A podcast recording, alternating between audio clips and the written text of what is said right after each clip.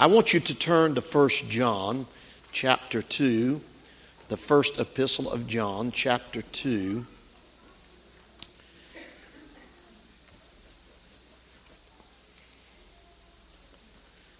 First John chapter 2. Keep your Bibles open if you will. We'll look at some things out of this passage and reflect back to it and uh, something that God has laid on my heart. 1 John chapter 2. Let's start with verse 12. Now, I want you to notice in verse 12, 13, and 14, there are three groups that he mentions. These three groups are each mentioned two times. I write unto you, and here's the first group little children, because your sins are forgiven you for his name's sake. I write unto you, here's the second group, fathers, because you have known him that is from the beginning. I write unto you, the third group, young men, because you have overcome the wicked one. I write unto you, little children. There he repeats the first group, because you have known the Father. I have written unto you, fathers, because you have known him that is from the beginning. I have written unto you, young men, because ye are strong, and the word of God abideth in you, and ye have overcome the wicked one. In verse 19, they went out from us, but they were not of us. For if they had been of us, they would no doubt have continued with us. But they went out that they might that they might be made manifest that they were not all of us. But ye have an unction from the holy one and ye know all things. Verse 26 these things have i written unto you concerning them that seduce you.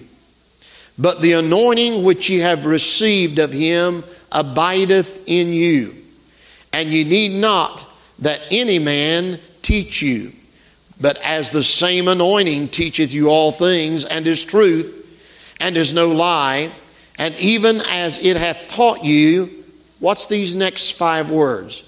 Ye shall abide in him. And verse 28 And now, little children, abide in him. Those three words are the text abide in him.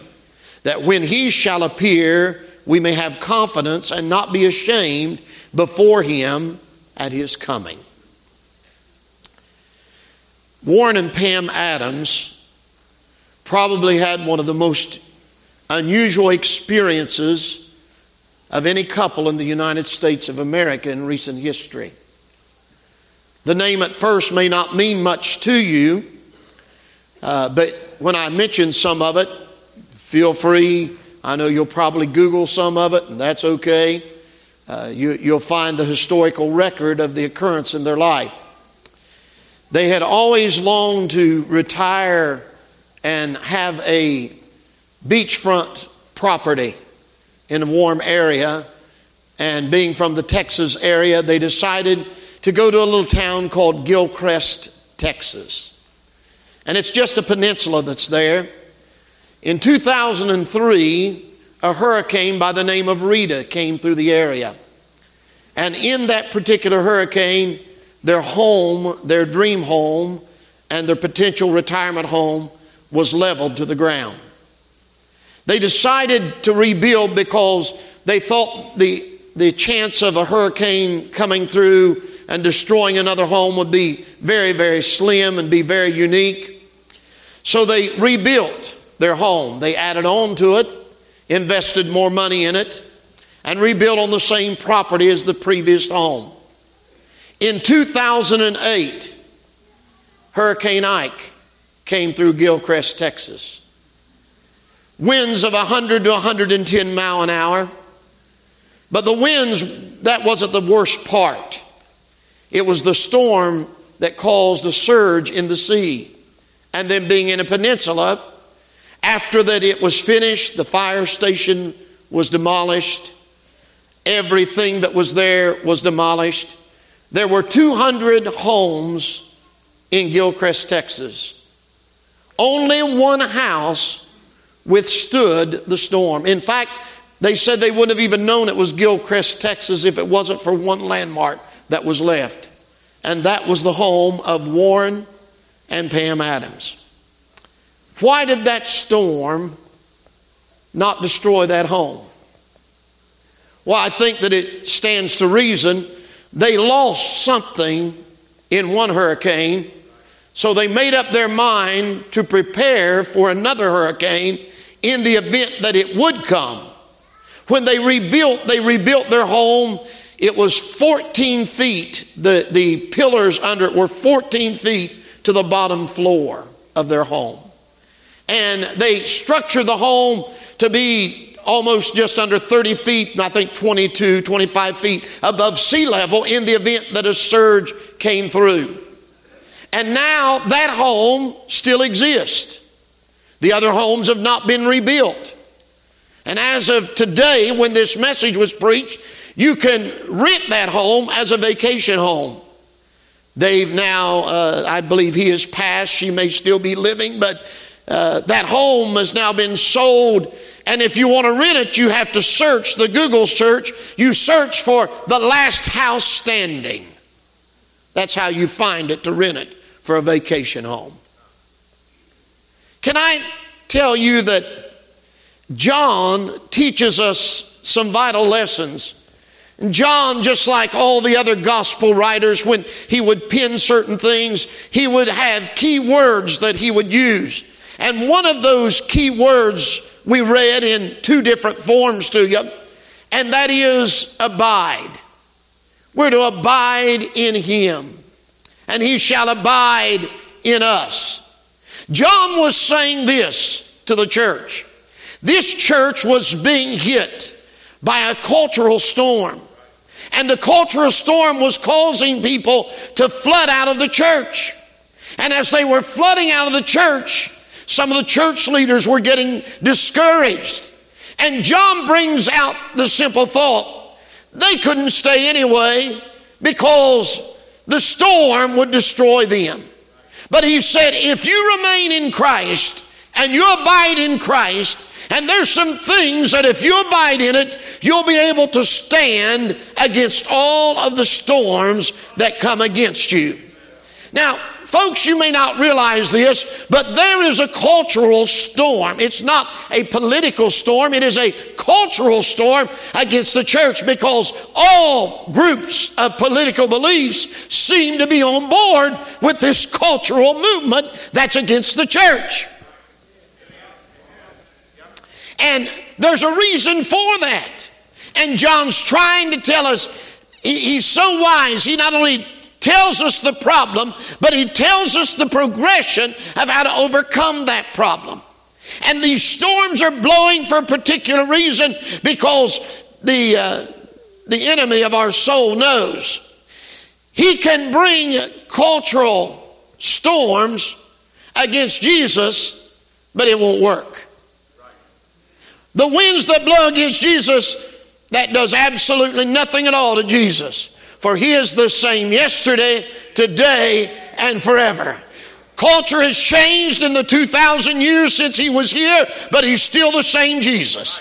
He is the same Jesus that he was when this earth was flung into existence and ordered by God to come into existence. He'll still be the same Jesus when this earth is vanished and there's a new heaven and there's a new earth. He'll still be the same Jesus with the same power on the same throne and all of the ideas of culture. It won't change who Jesus is, what he thinks, what he does, the things that he's going to do. He is Jesus Jesus, and He will be forevermore.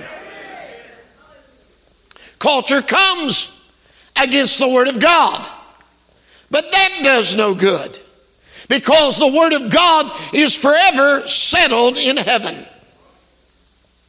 So it doesn't do any good for him to come against the Word of God because God's not changing His Word. You can change culture to say this is acceptable and that's acceptable, and we'll go along with this and we'll go along with that, but that doesn't mean the Word of God's going to go along with it. You can take it out of the book, but you can't take it out of heaven's record. So it's still there. If you ignore it, if you do it, if you don't do it, it's still there and it's not changing. But what he will come against is the one thing that is the easiest to change that's the church. Because the church is made up of people, and people are fickle, and people change their mind quickly. And people will say, I'll never do that, and turn around and do it. People will say, I believe this with all my heart, but then they don't do it. Thank both of you for the amen. As I get older, there's something about me that I get more appreciative of people that are just committed and faithful and abide to the end. They're not looking for the applause of men and women. They're not concerned about how many people they have following them on social media. They're not impressed with the famous. They're not moved by the things that move society. They have just determined to be unshakable and unmovable and to go out the way that they started serving God with a determination to live for God with all biblical integrity and stand for God in the face of cultural change and say, None of that matters. I've got to make heaven my home and I've got to do what's right by God and just plain old fashioned, simple integrity that stands and abides means more than ever before. So there is a determination to stand. But how do we stand against these changes? Now, tonight, for those of us that is older, I will say, in one sense, it's easier to stand because we're near home. But as a warning to those of you that are younger, my, my, my, what I have seen in five years in the changes in churches as I travel. I can't imagine what you're going to face. And I'm not saying that to say, woe is you. John's not trying to point to just the negative, he's trying to tell you how to overcome the negative. And he said, there's three stages that if you want to overcome the clash of culture, there's three stages that exist in the Christian life. He says, first, he deals with little children. Now, these stages have nothing to do with your age, it has to do with your spiritual maturity. So he's really dealing with spiritual maturity in the Lord. And he tells us a little bit about this group known as the little children. I refer to it as the childhood stage. Infancy into childhood. and then this infancy stage, he tells us specifically, he, this is the only stage that he names two things about this stage. When he uses little children twice, he says, first, the little children that he's talking about are those whose sins have been forgiven. So, first, he's talking about those that are saved. Are you saved? When you got saved, did you know you are a babe in Christ? We don't start the journey as a mature Christian. We start the journey as a babe in Christ. And then we get to the place where that we're moving from the milk of the word to the meat of the word, and that's a process. So he says that age group not only needs to realize that you have been forgiven of your sin. See, to begin with, he puts us at a place where he says, don't move from that stage too quickly. You've got to complete this process because it's important that you realize that you are forgiven. You can't go forward until you are sure of the fact you've been forgiven. You can't go to stage two, stage three if you're not sure that you've been forgiven. So it is a constant battle. Culture will battle you. You didn't get anything. Heaven is not real. God doesn't say what He means. How can you trust the Word of God? How do you know it's not just an emotional experience? You've got to get it established in your mind that on the authority of God's Word and by the power of Jesus Christ, my sins have been forgiven. The Lord says, I'm forgiven, and that's good enough. And not only does that age group first know that their sins are forgiven, but he says, second about them, because you have known the Father. This stage is the process where we get to know the Heavenly Father. It's about our relationship with the Lord. A lot of people never leave this stage, and that's why I read the one verse to you. That's why they leave the church. Not Rubyville Church, they're leaving the church. You do realize now that we have people that are praise and worship leaders in this country that don't even believe there's a God. And I'm not being hard on them. The reason they're that way is because they don't know their sins are forgiven. What I'm hard on is a church that has the idea that if we pay somebody some money, eventually they'll work their way into this. And you don't work your way into salvation. You don't work it up. You don't get there. You come as a sinner saying, I'm not worthy to be saved. And you trust in the work of Jesus Christ to cleanse you of your sin. And that's when you become His child. And then you start this stage where you get to know the Heavenly Father. Do you know uh, zebras? Do zebras interest you? They interest me. Uh, they're, they're a unique animal. I mean, to look at them, we know they're in the horse family. There's three different groups of zebras in the world, and uh, they're known by their stripes. And why do zebras have stripes? Well, ask that question, you'll get a lot of different answers. Some say that the stripes is so when they're gathered as a herd, it makes it harder on predators to target in on them. Uh, some say that the stripes are there, believe it or not. They say that uh, flies, horse flies, and insects, they don't, they don't light on zebras as much because of the pattern that is there, and with the type vision that they have, they have a hard time seeing them. So it helps protects them from that. In fact, they've done studies where that they have put covers, jackets, blankets over horses to make them striped like a zebra, and those horses got bit less by horse flies than the ones that didn't have that. That's interesting to me. I want to go out and buy a zebra suit in the summertime, walk around. Because we sure have the horse flies around here. And then uh, the amazing thing to me, though, is it, it, it is documented they uh,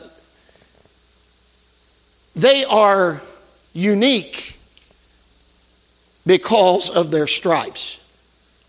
From what I read and in my studies, they say that zebra stripes are as unique as a human fingerprint. Did you know that? Their, their stripes aren't the same.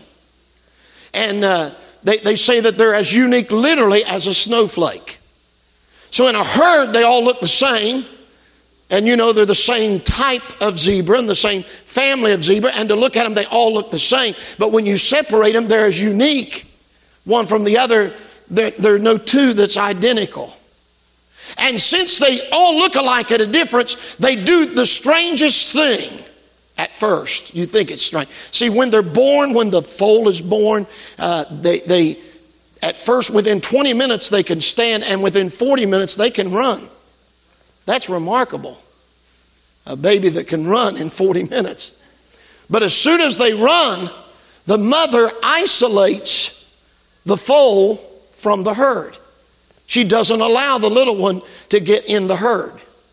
The mother will spend a minimum of two to three days, and from what I read, probably two to three weeks that she allows that baby to see no other zebra but her.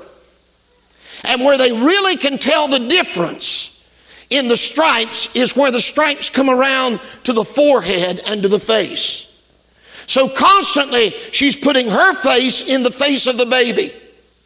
And the reason why is she knows when she gets the baby back in the herd that the only way that the baby will know I'm the one that's birthed you, you have to know my stripes.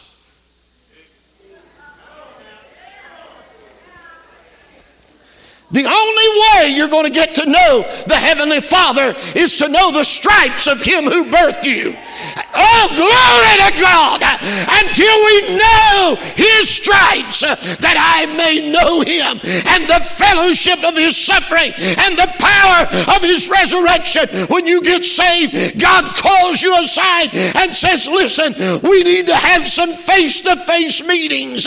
He says, I want you to know my voice. There's no voice like my voice. I want you to know the leadership of the Holy Spirit. There's nothing like the discernment of the Holy Spirit. I want you to know the power of my word.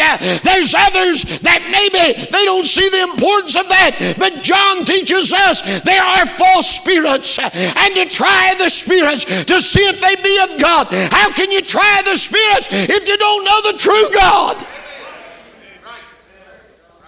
So he spends time getting to know you so you can know and love him. You can pick him out in the middle of the herd. Boy, I tell you, that's good enough to go home on right there. You need to know your father. You need to know the movement of His, of his grace. You need to know His presence as He takes control. This has ruined the ministry.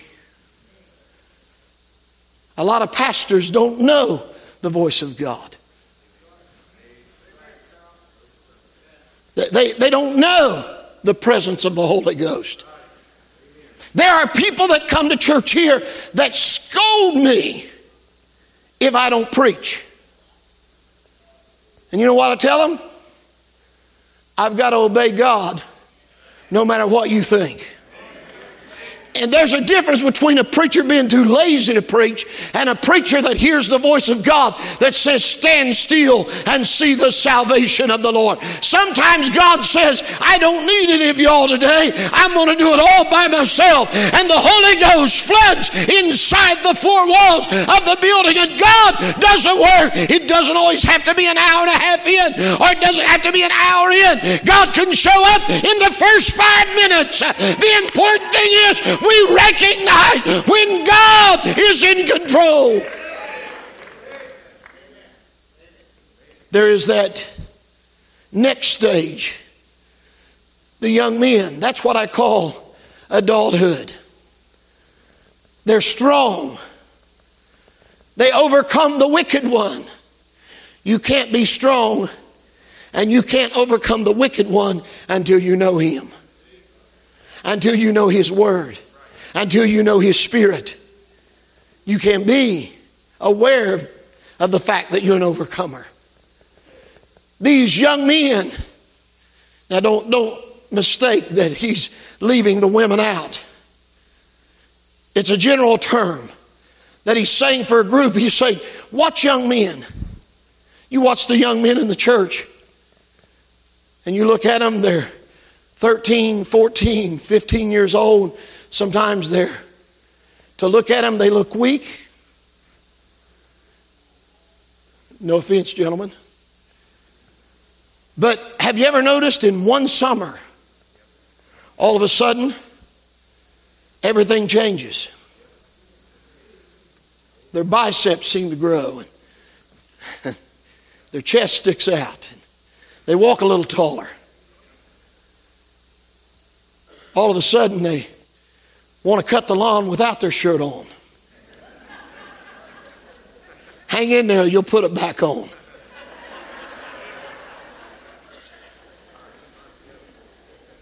Now, you know the strange thing about that? That strength was already there.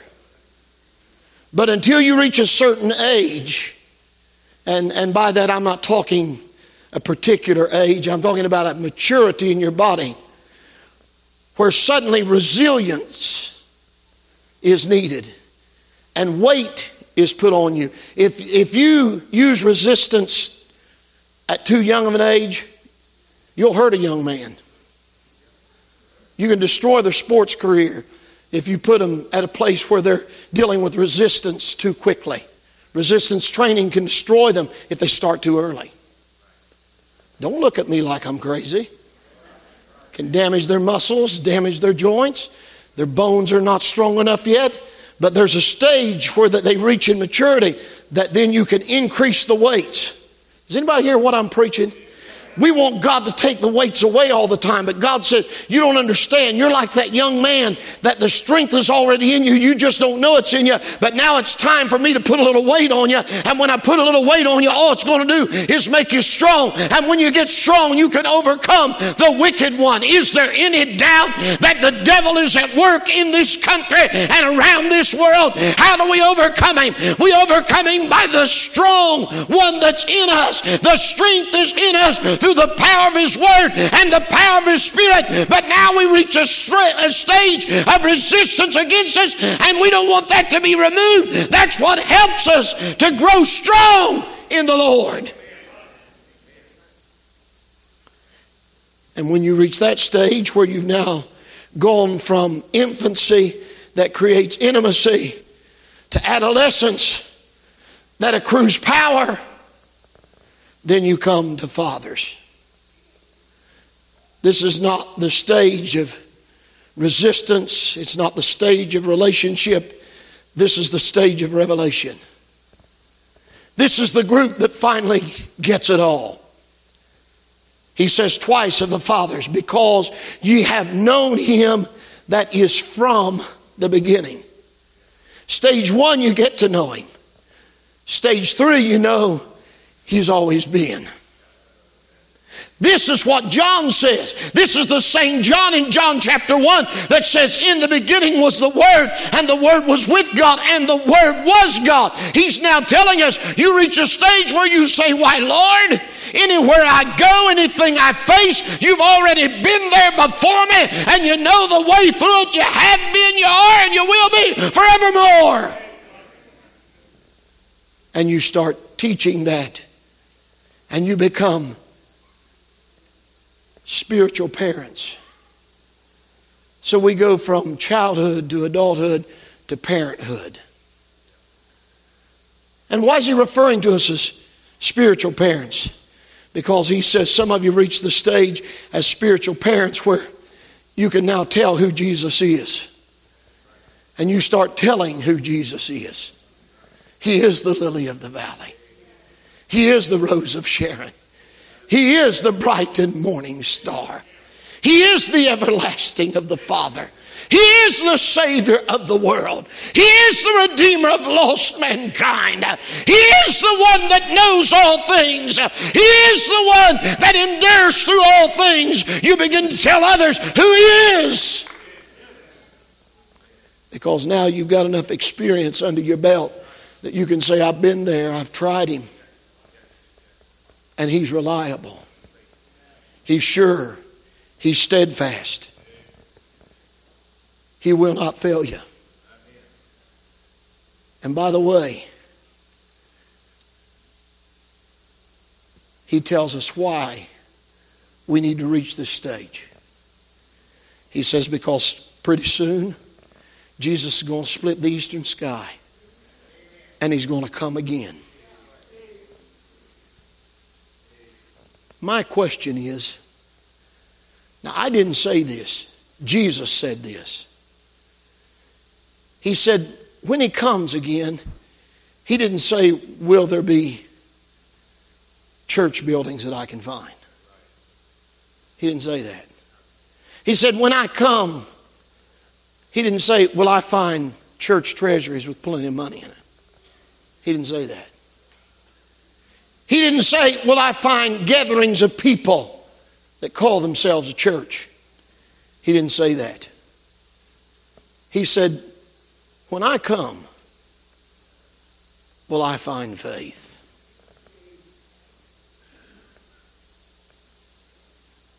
I guess my question is this simple.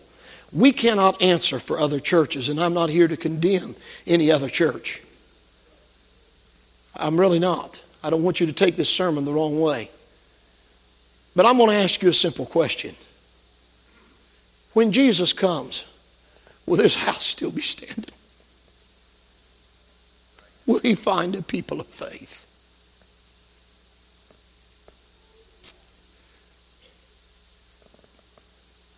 Will he find a church that loves him more than the world? Quite apparent half of our people love the world now more than they love the, the Lord. We see churches now, and we'll follow that pattern if we're not careful. First, we'll just have a service on Sunday morning and maybe Sunday night. You don't need Bible study. You don't need Wednesday night. You can do that on your own. Not enough people coming to pay the light bills. That's what preachers tell me all the time.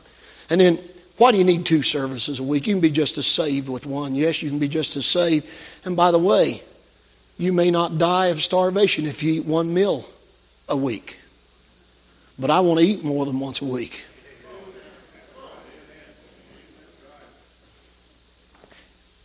Will he find faith? Will your house be standing? Do you know why their house stood? Because from the house they lost, they learned how to build one that would stand.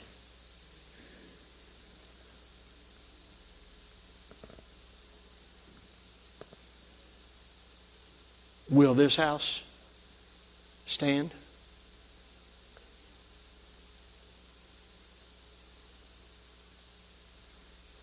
Will your house stand to the coming of the Lord? We're the only one that can determine that.